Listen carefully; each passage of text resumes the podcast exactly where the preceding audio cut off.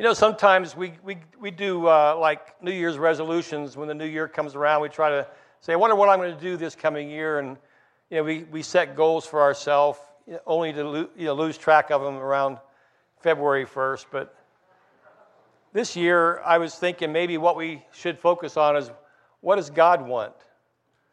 And that's what I want to talk about today. What is it that God wants? What would He, what would he want from us?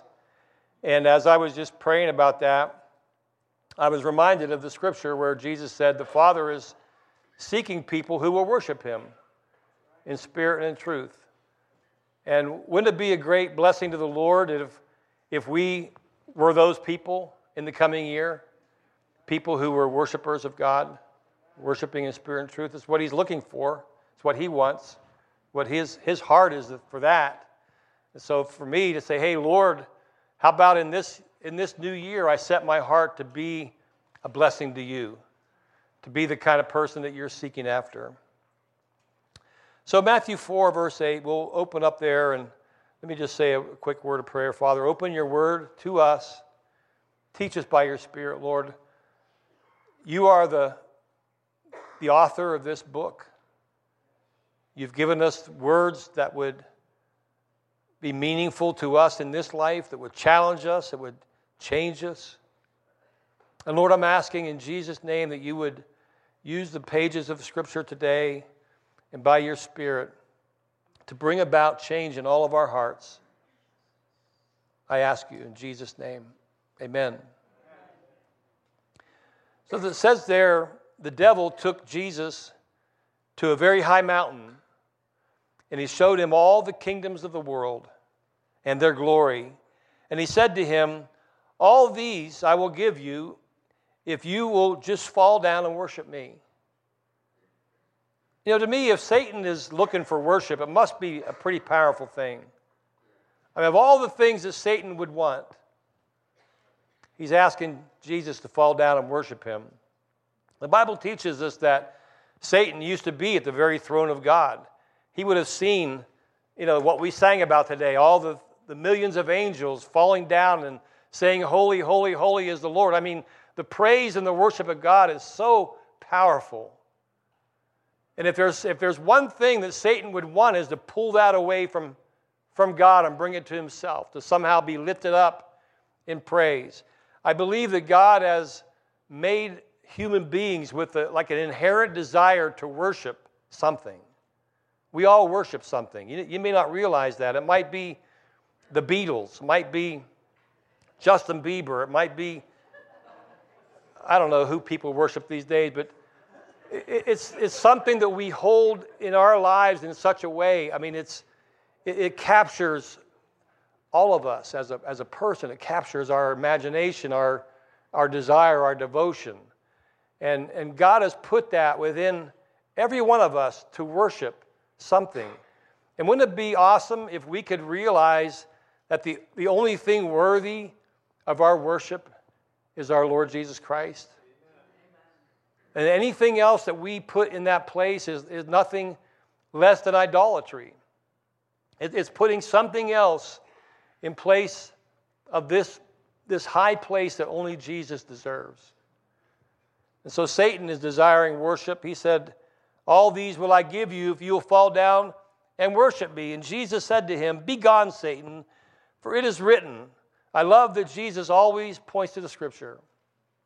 It is written, You shall worship the Lord your God, and him only shall you serve. That's the heart of Jesus.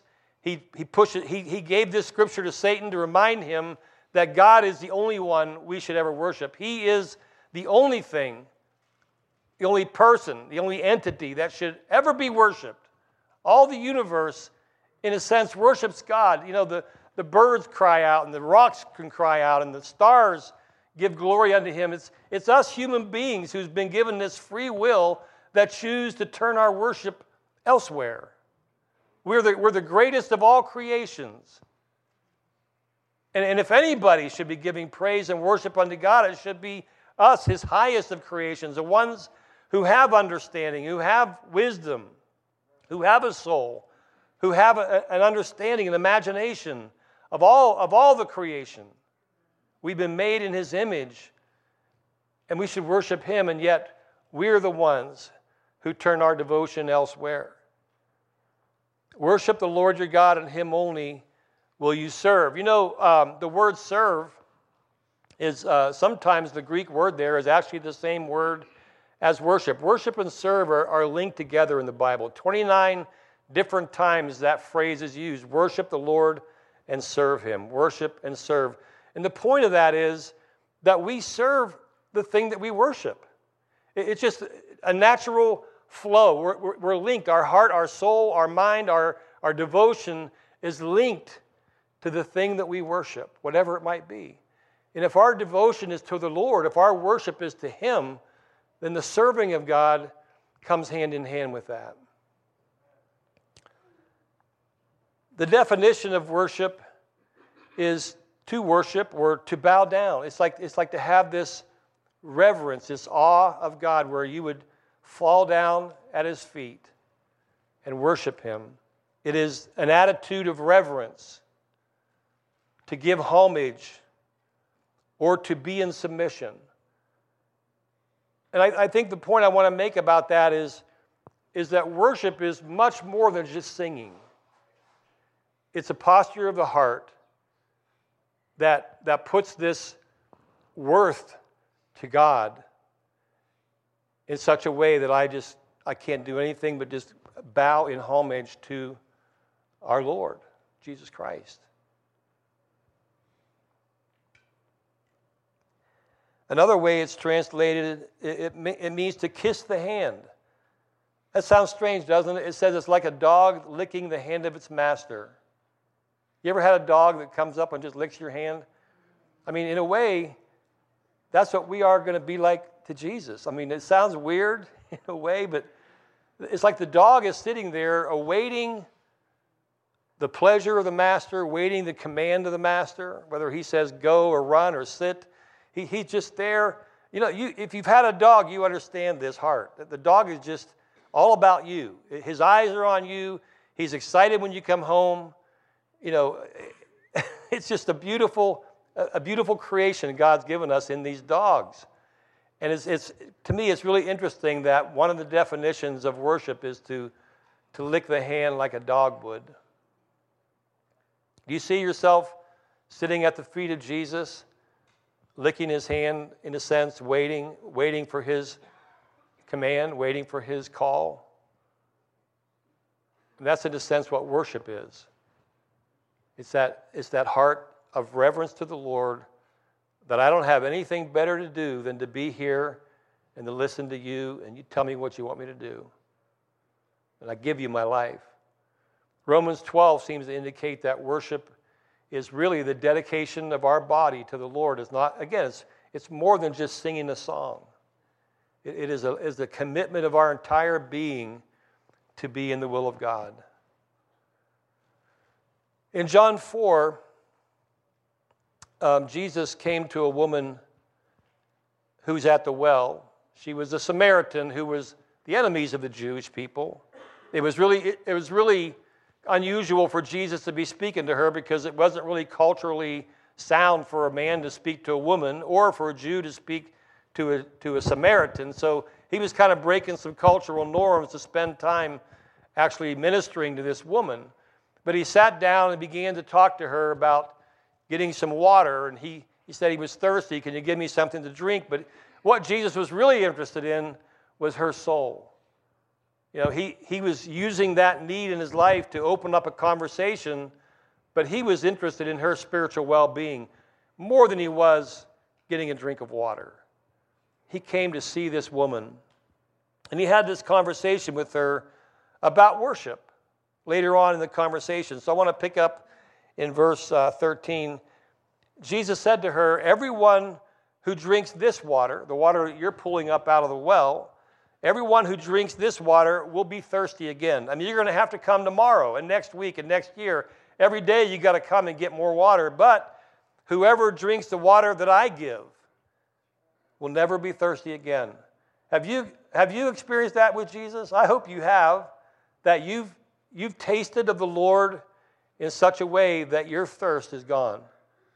He said, You will never be thirsty again. I don't have to look anywhere else for satisfaction in this life. I found it in Jesus. I'm not looking for meaning. I'm not looking for, you know, anything. As we were worshiping today, I, I was reminded of the day I got saved, and I still remember what it was like when Jesus brought me out of the darkness into his glorious light. And on that day, my life was satisfied. There's nothing more that I need. You will never thirst again. The water I give will become in him a spring of water welling up to eternal life. I mean, what a blessing to, to know that because of Jesus, we have eternal life. That living in this world, we know there's an end to that. All of us are going to die one day, but there's this eternal life given through Jesus Christ. And, and we have the hope for that. And an anticipation and excitement, even looking forward to that day. But the woman said, Sir, give me this water. I mean, wouldn't you want some water where you would never have to thirst again? She's thinking just in the natural. Give me this water so I will not be thirsty or have to come here anymore. I don't want to, I don't want to keep coming here every day. Give me some of that water. And so Jesus said, Go call your husband.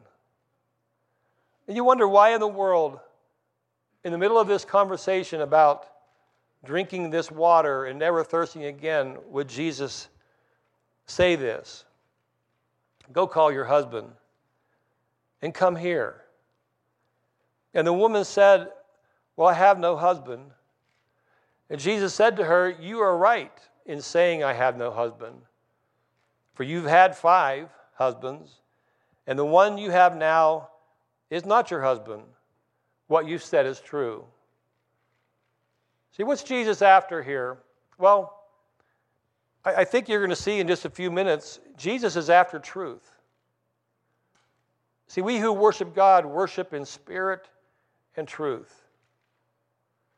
And so Jesus is, is focusing in on the true condition of this woman's heart. She wants to argue about places of worship. You know, she goes on, she tries to deflect the conversation, like we often do when he starts honing in. Oh, I perceive you're a prophet. Oh, our fathers worship on this mountain. Do the Samaritans worship someplace else. But you say in Jerusalem is a place where people should worship. So there's a you know, argument here about where to worship. Is it in Jerusalem or is it on our mountain? We say it's here, you say it's there. And Jesus said to her, Woman, believe me, the hour is coming when neither on this mountain nor in Jerusalem will you worship the Father. See, Jesus is, is basically saying to her, Look, it's not about the place, it's not about Jerusalem, it's not about here. It's about something more. It's about the condition of your heart. It's not about the place. You worship what you do not know. We worship what we know, for salvation is from the Jews, but the hour is coming and is now here when true worshipers, see, underline that right there, true worshipers, because you could really be a worshiper but not be a true worshiper. The true worshipers will worship the Father in spirit and in truth. For the Father, look at what it says there, He is seeking such people to worship Him. What is God looking for? He's looking for this. He's looking for true worshipers who will worship in spirit and truth. And so he's, he's talking to a woman who was worshiping, maybe worshiping on this mountain, maybe feeling like we're better than the Jews because we worship on this mountain, you say it's down there, we believe it's up here. So she was worshiping in some sense of the word. But what Jesus does is he, he removes all that external stuff. He says, hey, call your husband. See, he's, he's drilling down on the truth of her heart because I want you to worship me in spirit and truth. See, I want it to be from what's happening here, not, not what's happening out here. That's what God is seeking. He, he's seeking for people whose hearts are truthful toward Him. I didn't say perfect, I said truthful. To be able to stand before the Lord with our hearts fully exposed and to say, hey, Lord, you know what, I'm struggling in this area. Or there's this area I have in my life I want, I want you to help me with, or whatever it may be. But we're coming to the Lord with a truthful heart. We're, we're, not, we're not trying to cover, we're not trying to hide, we're not trying to just be out here worshiping when our heart is someplace else. That's what Jesus is after. It's not about this building, it's not about any building on a Sunday morning. It's about the heart. And so, even though it seems like a strange question that Jesus would ask, this is what he's doing. He's uncovering the heart of this woman. And he's trying to show her that the worship I'm looking for, the worship the Father is seeking, has to do with your heart. And wouldn't you want to give that to Jesus this year? I do. I mean, that's what the Father is seeking.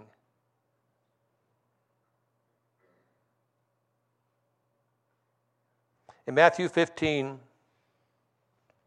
Jesus answered, Why do you break the commandment of God for the sake of your tradition? He's talking to these Pharisees. Why do you break the commandment of God for the sake of your tradition? And so he, he explains here. He says, God commanded you to honor your father and mother, and whoever reviles father and mother must surely die. So he's, he's talking about a command that God gave honor your mother and father. Now, they had a tradition that, and, and I'm sure it was convenient to the Pharisees, that if you had money and, and you were supposed to really help your parents, you know, they get older. You, as a kid, you have some money. Help your parents out. Give a gift to your children, your, your parents, I mean. Well, if you, would, if you would come to the Pharisees and say, I'm giving this money as a gift to God, which meant basically the Pharisees get it, then you don't have to give to your parents anymore.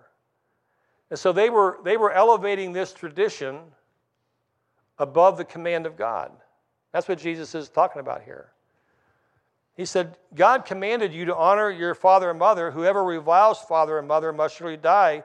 But you say, if anyone tells his father or mother, what you would have gained from me is given to God. See, we're not, we're not going to give you the money, we're going to give it to God. And Jesus is saying, hey, keep the commandment, honor your parents. You know, but you've elevated this tradition above God's command. And if a person says he's going to give it to God instead of his parents, he need not honor his father. And so, for the sake of your tradition, you have made void the word of God. See, we can take the commands of the Lord and, for the sake of our tradition, or maybe some other reason, justify not, not walking in obedience to what Jesus is calling us to do. And so Jesus then really equates that whole concept I just shared with you with worship. He says, You hypocrites, well did Isaiah prophesy of you when he said, This people honors me with their lips, but their heart is far from me. See, Jesus talked about worshiping the Father in spirit and in truth. To me, when he speaks of spirit, it's, it's it's my heart. It's that, that inner core part of me that's being touched by the Lord. You can honor God with your lips, but have a heart that's distant.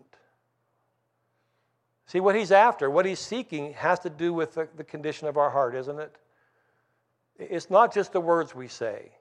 It's not just coming in here on a, on a Sunday morning, hey, I'm going to sing the songs with all the people. That's beautiful. And, and I love when we do that. That's a, that's a part of worship.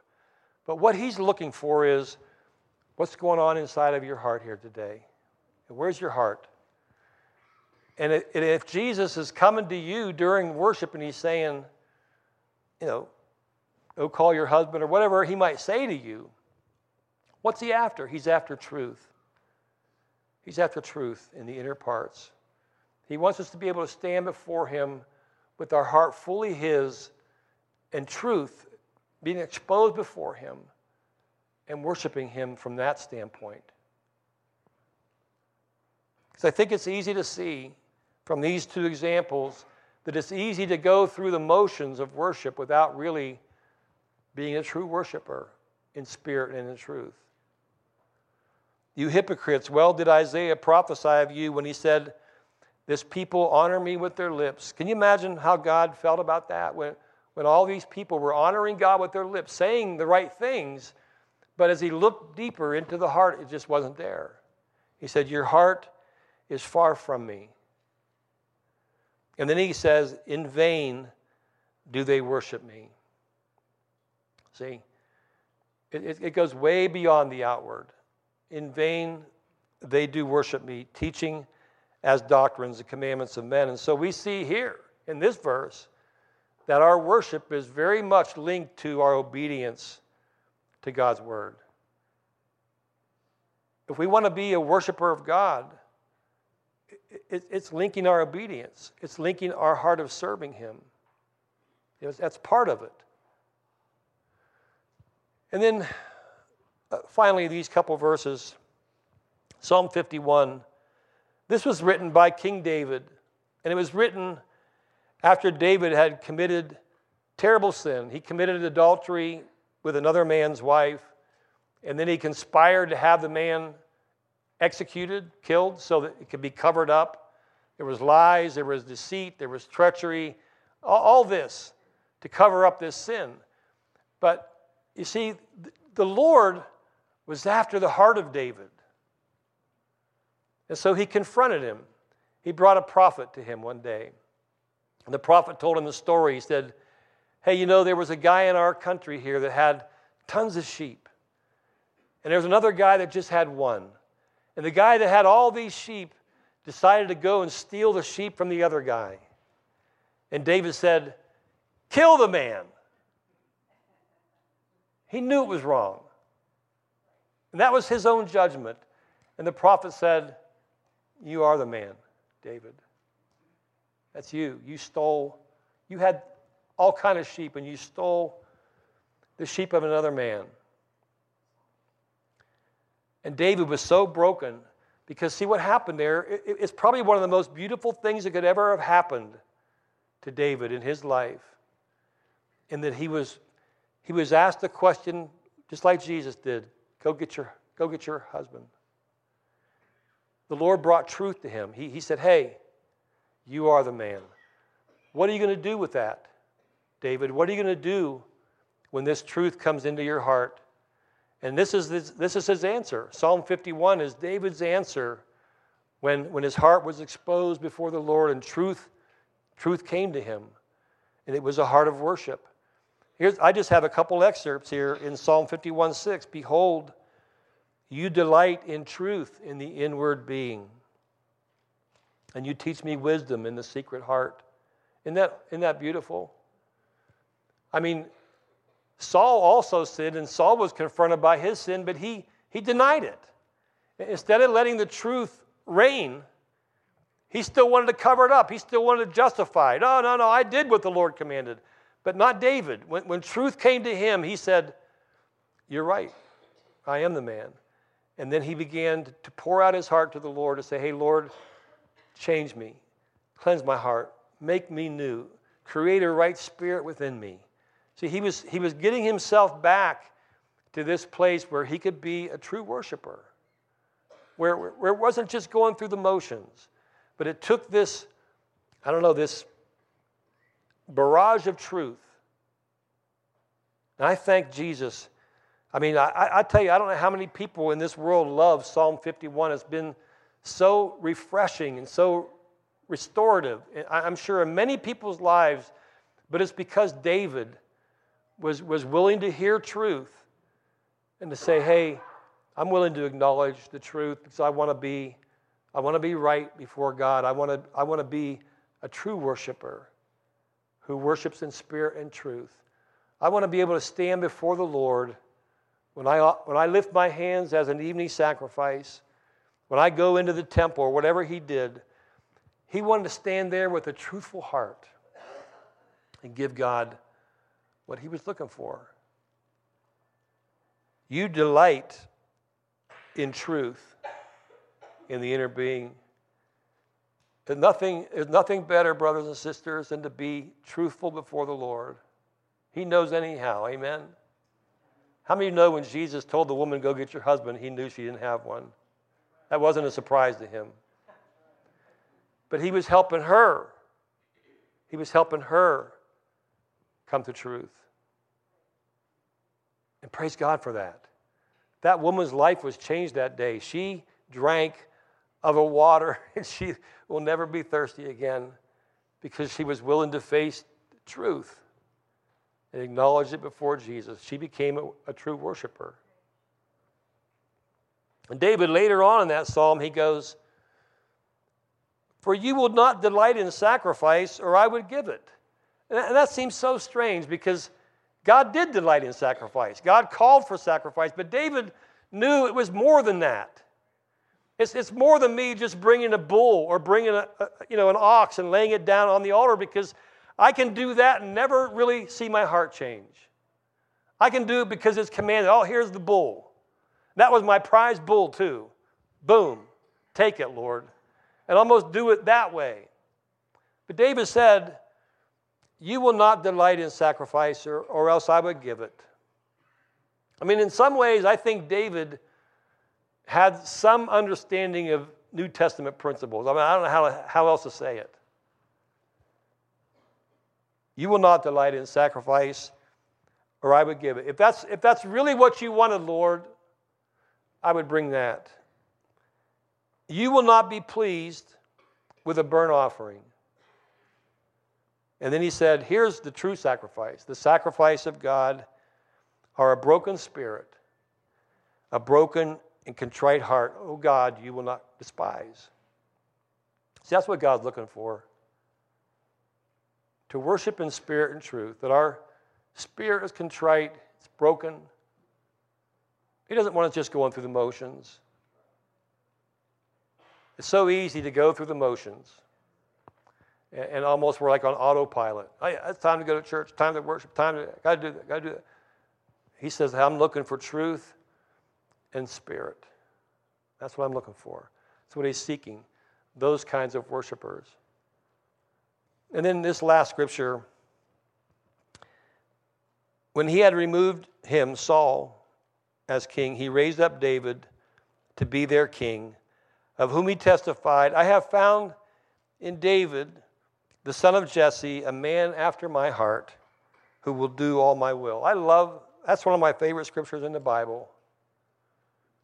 Because that's what God's looking for, isn't it? David, we know he had, you know, he had a history, just like we all have a history. But the testimony of God about David's life is he was a man after my heart. And that's what I want to be. That's what I want you to be. A person after God's heart.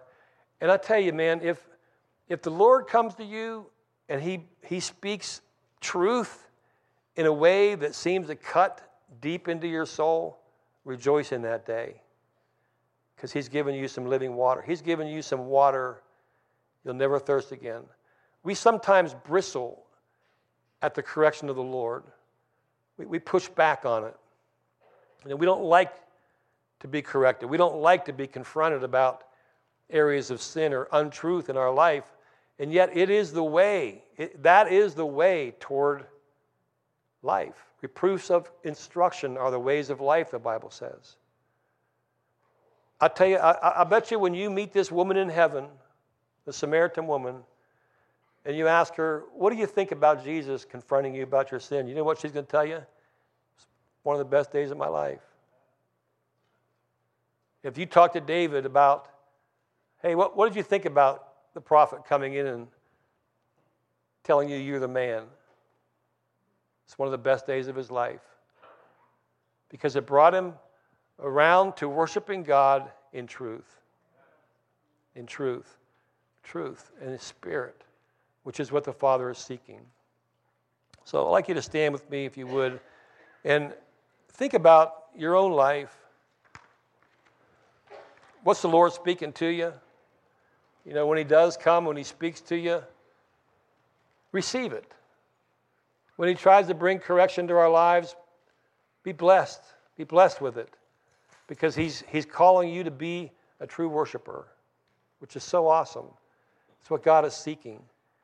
Don't let your Christian faith just be one of going through the motions.